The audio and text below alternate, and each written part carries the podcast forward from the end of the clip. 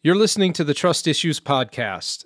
I'm David Puner, a senior editorial manager at CyberArk, the global leader in identity security.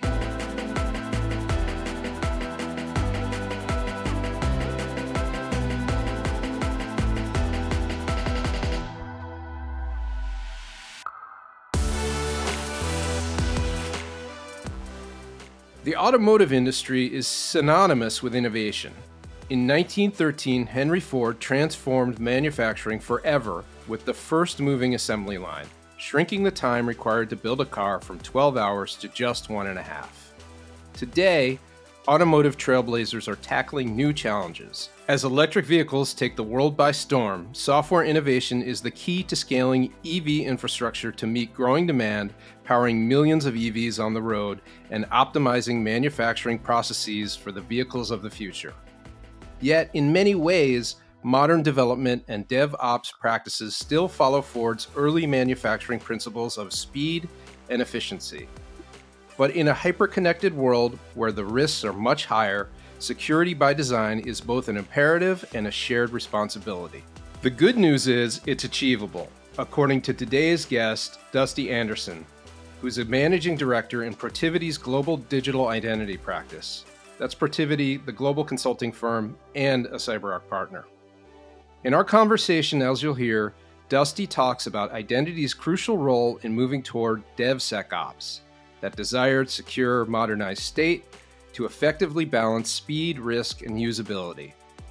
Dusty's clients find themselves in various stages of cyber maturity, so she has a pretty strong finger on the pulse of where organizations and varying industries stand when it comes to identity security. We dive into DevSecOps challenges, opportunities, and cultural implications, along with proven shift left practices for strengthening security and enabling confident innovation. It was great to talk with her. Here's my conversation with Dusty Anderson. Thank you for joining us to start things off. As the managing director of the global consulting firm Protiviti, you guide clients when it comes to cybersecurity and things related to cybersecurity. Um, to get an idea for what that's all about, how do you start with a new client? We try and meet them right where they are, wherever their journey is eh, at that point. Clients are, are coming to us from a multitude of avenues here at Protiviti. And so um, I never know if it's going to be a call coming in from an audit that they've struggled through, or uh, if they've got a, a, breach and, and we're on a rescue mission immediately, or if it's one of those clients that are really having the foresight and trying to think about and strategize their journey and aren't in a rush. We try and just kind of understand where they are, what what they're calling in for, and then really assess. All right, what's going to be the real mode of, of success for them. No client's the same. When I'm picking up the phone or joining a web conference, what the problem's going to be or what the real problem is. And I think that's sometimes the the real adventure I, would say with working with clients is they are calling in thinking that they have identified the problem and i would say nine times out of ten it's probably also or could be completely something else. So it's it's trying to help them peel back that onion yeah. and and figure it out. that sounds a little bit like when you start googling health concerns and and then you contact your doctor and you say you know exactly what it is and they say well actually maybe tap the brakes because i'm the doctor and i'll figure that out. Exactly yeah. So you and your team how how big a team is it? And and aside from getting those calls and and doing the strategy what what is the overall charge? So i lead a, a few specific teams uh, um, and i'll say so part of my responsibility is leading our privilege access security teams I also lead a talented team of customer identity strategists and, and implementers as well.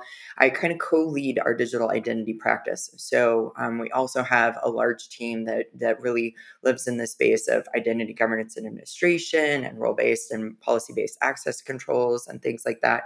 So I say I'm one of many practitioners in the digital identity team, which is about 120 plus strong for us globally. But we don't go that alone. We also share our approach with our colleagues in our cloud security teams and our architecture teams.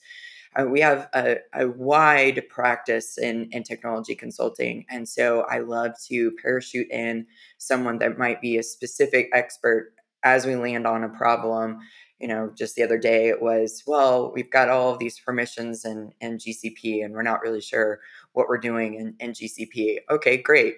I know, you know, the PAM side of that problem, but it's a bigger problem. So I'm going to pull in my GCP experts and and just have that conversation with me. The client doesn't always need to know that we're all kind of a micro focused behind the scenes. We want to come to them and, and really just show a united front because that's how they're tackling the problem. They're not necessarily always concerned, well, this person's in this department over here.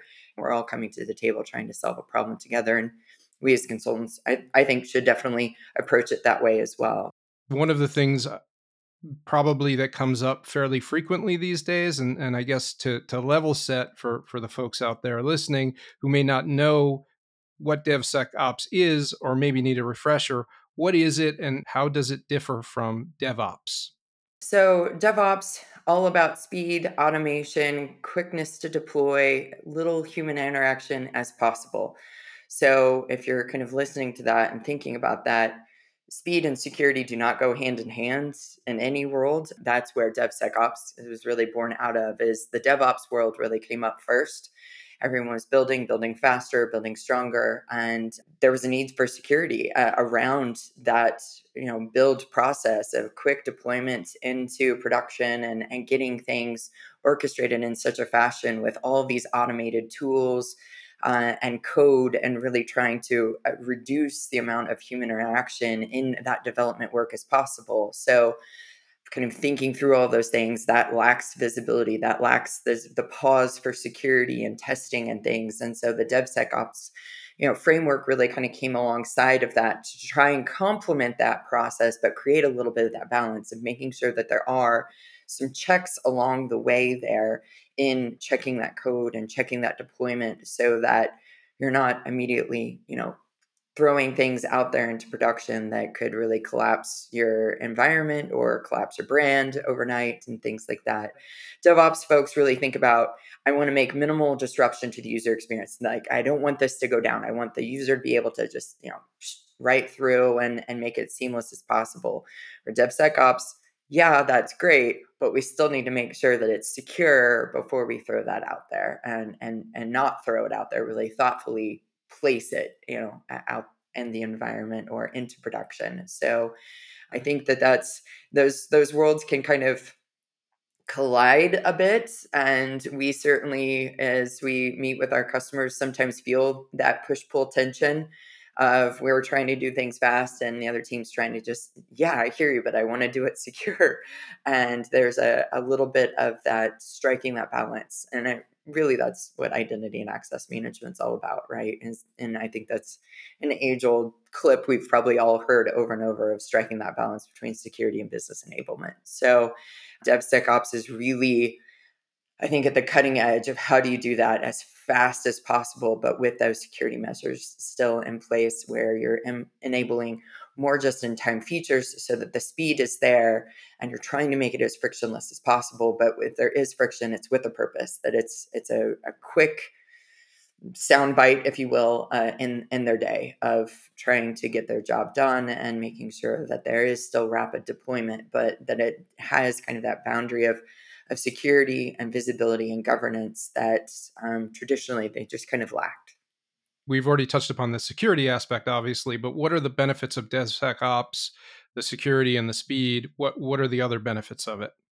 That's really it. Security and speed. Credentials are still the main problem. And if we think back to, I was promising myself I was not going to use this analogy, but it, it just has to, right? SolarWinds. I know it's like mm-hmm.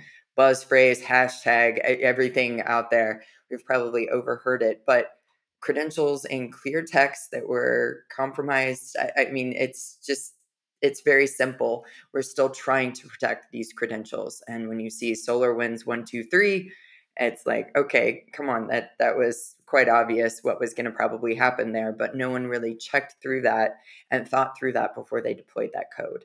And so um, we've got to be careful about what we're going to do and and how we're going to do it. The kind of the the still when, what, where, why, and is it necessary is really still something that we need to be thinking through no matter how fast we're going.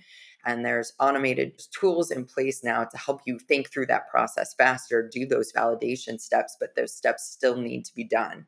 So it's not necessarily, you know, that you have to have still all the testers and the QA team being the you know 20 plus people in your organization a lot of companies have gone and found ways to automate some of those testing scripts and, and testing procedures but you still have to be able to run those and have to be able to have that validation there. And then to have that kind of centralized um, solution in place is, is really critical to kind of close that gap of making sure that there is constant visibility into what's being done. I think it's worth asking um, how can DevSecOps practices help address vulnerabilities in organizations' development workflows and environments? Well, they can find them, and I think that's one of the biggest things is is finding them, looking for them, hunting for those vulnerabilities and weaknesses, and addressing them as they're being found, not being retroactive. And that's, I think, a- another big difference between DevOps and DevSecOps is DevOps kind of tests at the very end and says, okay, looks great. Let's let's throw it out into the environment where DevSecOps is kind of doing those micro touch points along the way to really identify where that vulnerability could be and and stop it there before it gets even bigger and snowballs out someone gave me the example the other day of you know devops really came from kind of the automotive industry and if you think about the way that we build a car and it was just like so simple. I've lived in this cybersecurity world for so long you forget about the, kind of the simplicity of where a lot of these practices started from and as you're building that car you know it's yes it's the wheel it's the axle it's the engine but someone had to test that engine and that was third party maybe that are that are supplying the engine. So you hope that they've gone through their rigorous testing to know that that engine's you know going to run and do everything that it was built to do all the way down to all the spark plugs that are being put into that car. And then us as a consumer just expecting that hey this has been certified from you know name your favorite car type and you're going to put your family in it you're going to drive off assuming that it's been securely tested and everything like that. Well that's kind of the balance of DevOps and DevSecOps as well. Is you know DevOps they want to build and they want to build that car as fast and make make it through the assembly line as fast as possible. DevSecOps is going to say, well, wait a second, would you put your family in there yet? Like, let's go along the way and make sure that there's incremental testing so that if this lug nut is not staying on the wheel, it doesn't pass go no matter you know it doesn't have to necessarily do with the engine but the smallest detail could still cause you to go off the road. And so really thinking through and, and measuring all, all of those details in that build process are really important. But again, being able to do that quickly along the way is is really still the the mode, especially in DevSecOps. It's not your traditional PAM. Mm-hmm. And I mm-hmm. think that's where clients kind of go off the rails. If they have done traditional IAM and traditional PAM for long enough, you kind of get in this mode of human interaction and they forget about that non-human element the speed element that is certainly out there now with the crawl and crawl and sprawl of, of cloud. Mm-hmm. you know it, it's explosive. Things are moving at a much faster pace. And so if you go at these projects or engagements or implementations like you would a normal PAM project, you've already started off a little bit on the wrong foot because you're expecting those conversations and the the project mode to follow the same style as what your DevSecOps teams are going to be interacting with you like. So you've really got to kind of almost take your traditional identity hat off and put a really modernized identity hat on to be able to to talk and think like this technologies and tools that are out there in that space. That's really interesting. How much of this comes down to the need for simplicity and then how much of a struggle is is that? I think it's a constant struggle because all of these tools out there, when you're talking about kind of the DevSecOps space, there are so many tools and niche tools, and each one kind of wants to inherently eh, interact on an island. Like they they aren't built really to play well together, is, is what we're kind of realizing. And so the solutions that we're trying to deploy are built to integrate individually with each of these tools so that you have that hub, you have that visibility there. But that complexity is is growing. It's not going away. Being able to standardize some of these policies, standardize the way that that we're capturing these credentials, managing credentials on the back end, that's that's helping to thwart the complexity from getting out of control and being able to find simplicity where there is that capability and also understanding and recognizing where it gets overly complex. How do you peel that back? How do we look at that and not let it become a snowball?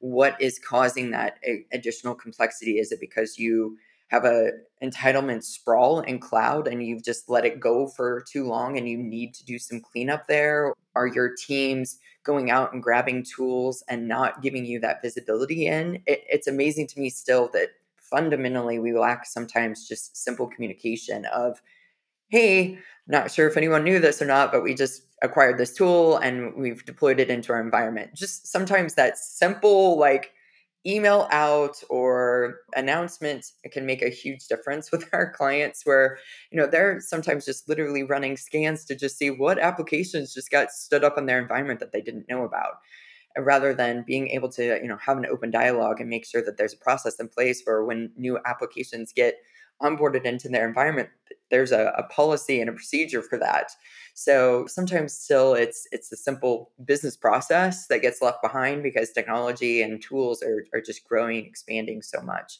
in that environment. You've, you've got to have kind of that back and forth of that still conversation and steering committees that are really thinking about and talking about what's the vision and how do you get there and how do we control the number of tools that we really are managing in our environment today and and and making sure that there's justification the Wild West is real. Yeah. Your clients, is it typically the CISO and the CISO's team, or does it vary per organization?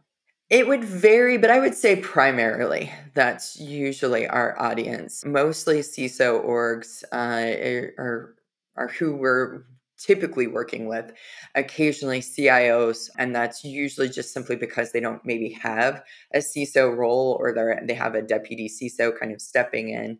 Uh, but I would say traditionally, um, we're working very closely with the CISOs. How high is DevSecOps and DevOps as far as top of mind goes for, for the CISO and their team? I, I definitely think that it, it varies because, like I said earlier, we have folks that are still really thinking about their world and traditional identity, and they're not maybe even really doing that great of a job deploying traditional identity um, you know measures and and and tool sets. And so uh, again kind of going back to meeting clients wherever they are in their journey of maturity in this space there's still a wide variety out there and, you know, I, I really thought kind of with the SolarWinds, that was such a hot topic that I really thought we'd see a rapid change.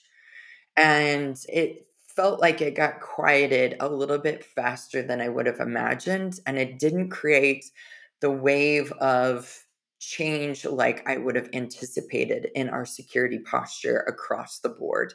We had some clients that were really reactive to that, but they were reactive to kind of plugging the problem and not really thinking about how do we prevent this from happening again in our environment.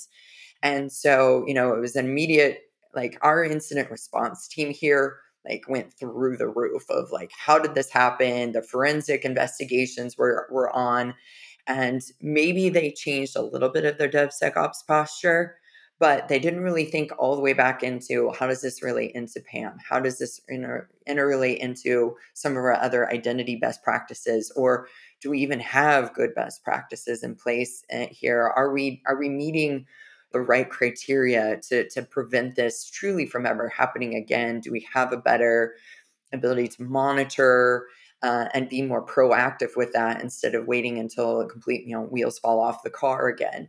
And so that was, um, I, I, think, really surprising to me. And I, I, think that part of that is because, one, we all, all know that funding is the biggest key, right, for security programs, for tools technology. Funds are limited. So while we have a big problem and, and we want to tackle it, we have to do it with the funds available to us. And, and I, I totally understand that. But I think not even doing you know a strategy and trying to understand and roadmap out where do you want to get to and how how long is that going to take you to get there and what what smaller investments can be made versus doing nothing. And i think you know a lot of companies did something but did they get the biggest bang for their buck out of that?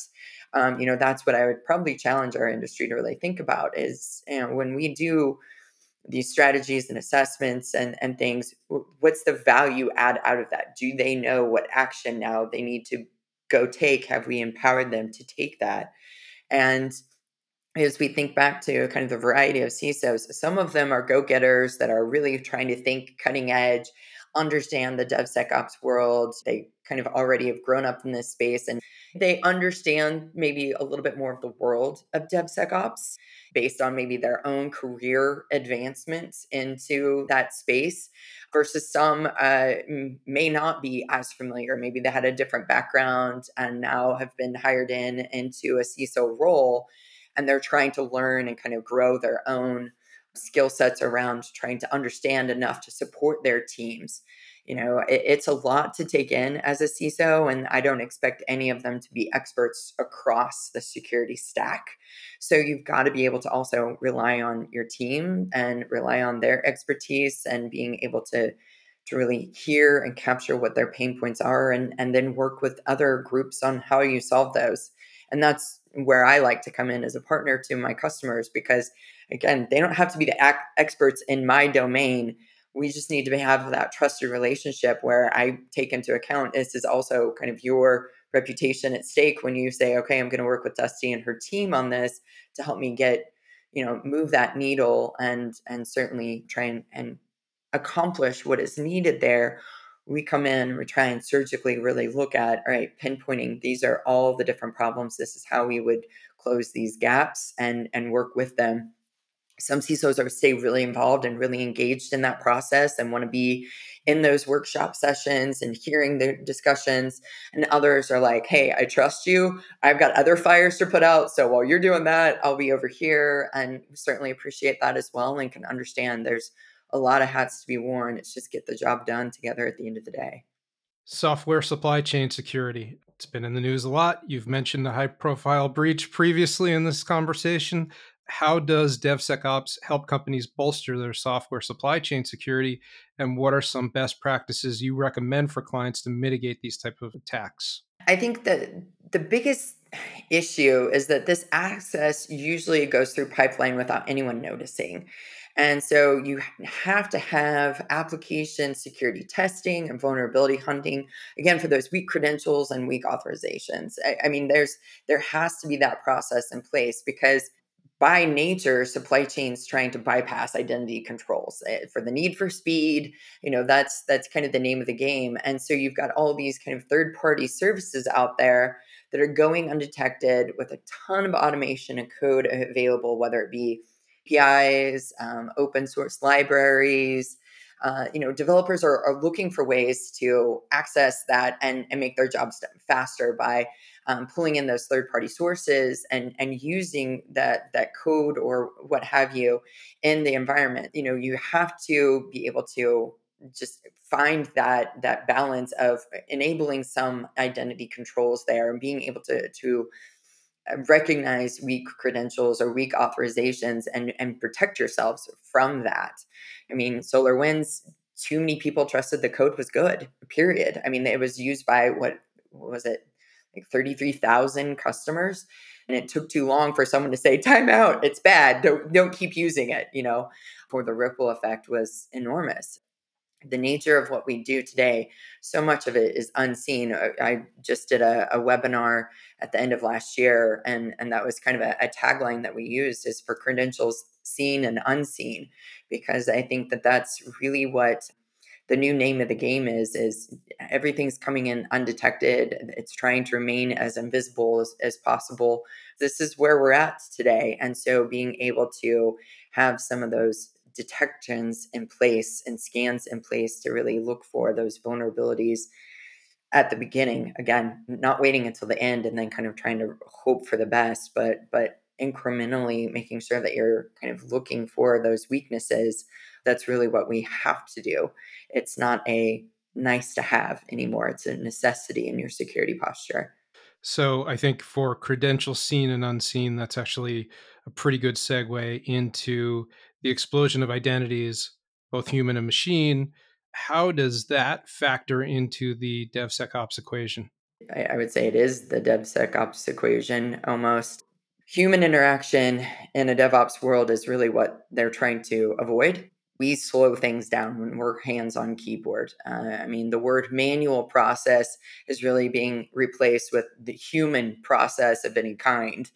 And so, um, you know, we've got bots that are automating jobs and, and all sorts of automation tools out there being able to push code, do different things. AI is an explosion now, but all of those environments, even in cloud, um, they all have an identity and credential aspect to it that that part's not going away so as long as we continue to focus back on the identity of who what or what has access and what will that access allow if we can answer those questions and we give the thumbs up to those answers then we're thinking the right way. If we're giving a thumbs down, but we're giving it too late, then we've missed the opportunity there.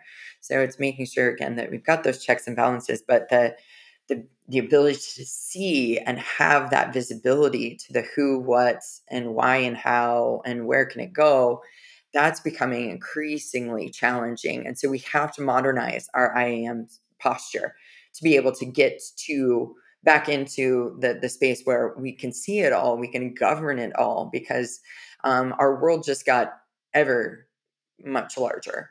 I think we all need to realize the perimeter is really just the identity and the credentials, and how do you protect those best way possible because they're prevalent everywhere and the sprawl is huge. So being able to cover your cloud assets is not just a single pointed solution and I think that that's where, again, we can get into a lot of complexity if we overthink how many tools we think need to do the job.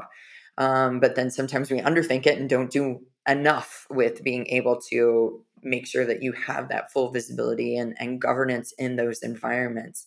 So that that makes it um, really challenging and and we still have a lot of customers that are kind of focusing only on the human aspect. They keep you know every phase one starts with human but then we stop. And we need to make sure that phase two involves the non-human credentials and what are you doing next with that? Because we know that there are way more x number of non-human credentials and devices related to one identity. So we're solving just a, a small piece of the pie for only focusing on human identity as well. There's just a lot to govern and, and you need to have the right tools in place to help you get there. If you're only thinking about it from a very traditional lens, you're you're missing that modernization and that journey, that digital transformation, if you will, that that needs to happen. What's the number one security challenge unique to non human identities? The number one security challenge. Oh, goodness. There's multiple aspects to the non human security equation that have to be looked at. If we take just service accounts, for example, I'm doing a, an engagement right now for a client that brought us in to help them identify and onboard or, or, vault all of these security accounts out of you know 300 plus applications. So it's a huge project.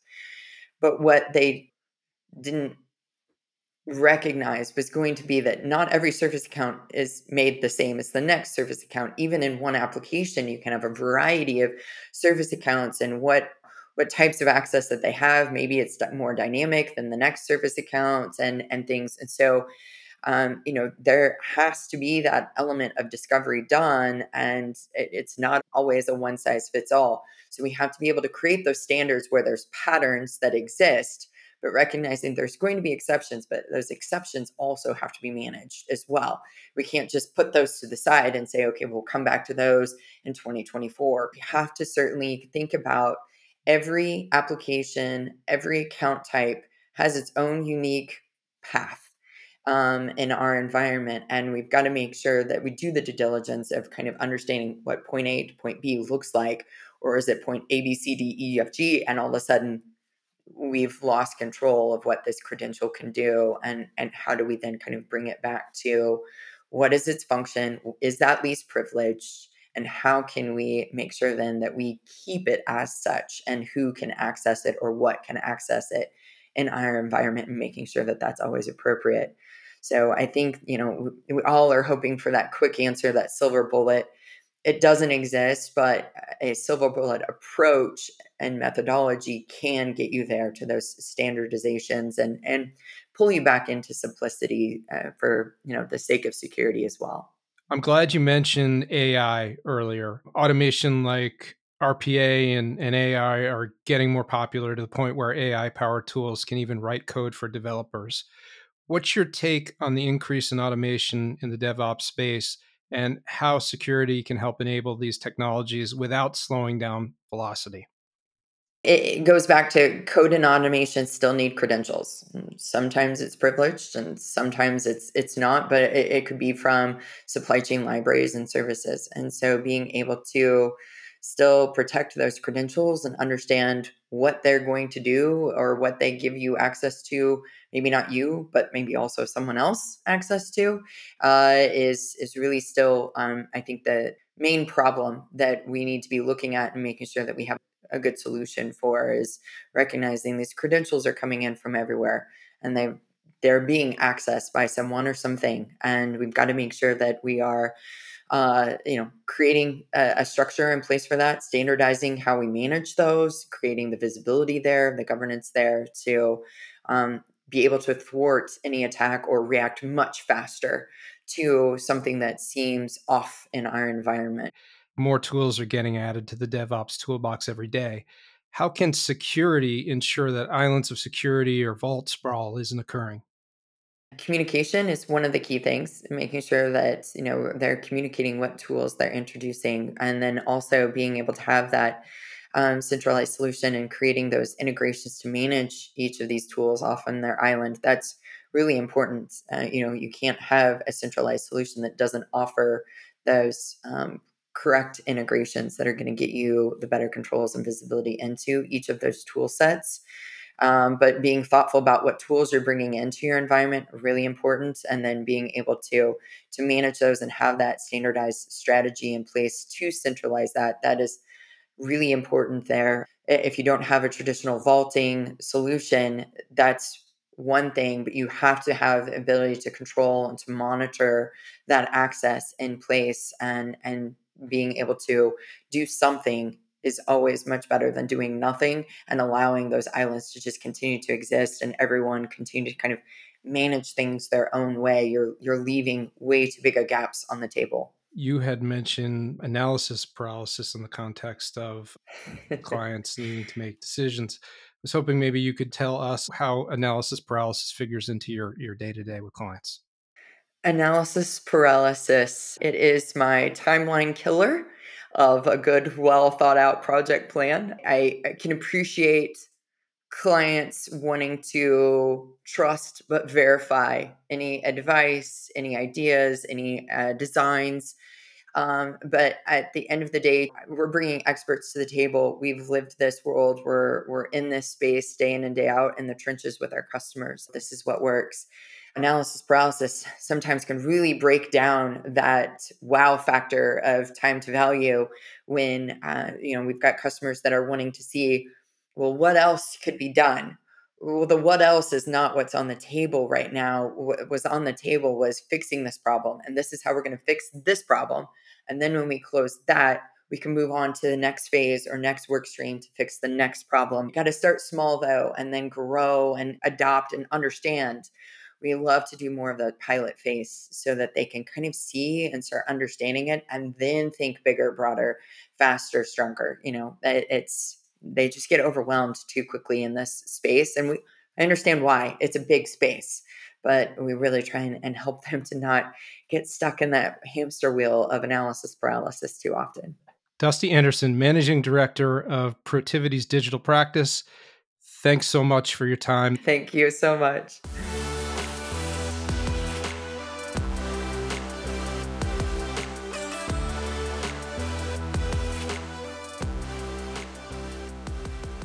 Thanks for listening to Trust Issues. If you like this episode, please check out our back catalog for more conversations with cyber defenders and protectors.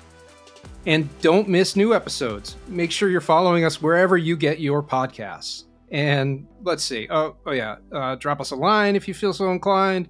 Questions, comments, suggestions, which come to think of it are kind of like comments.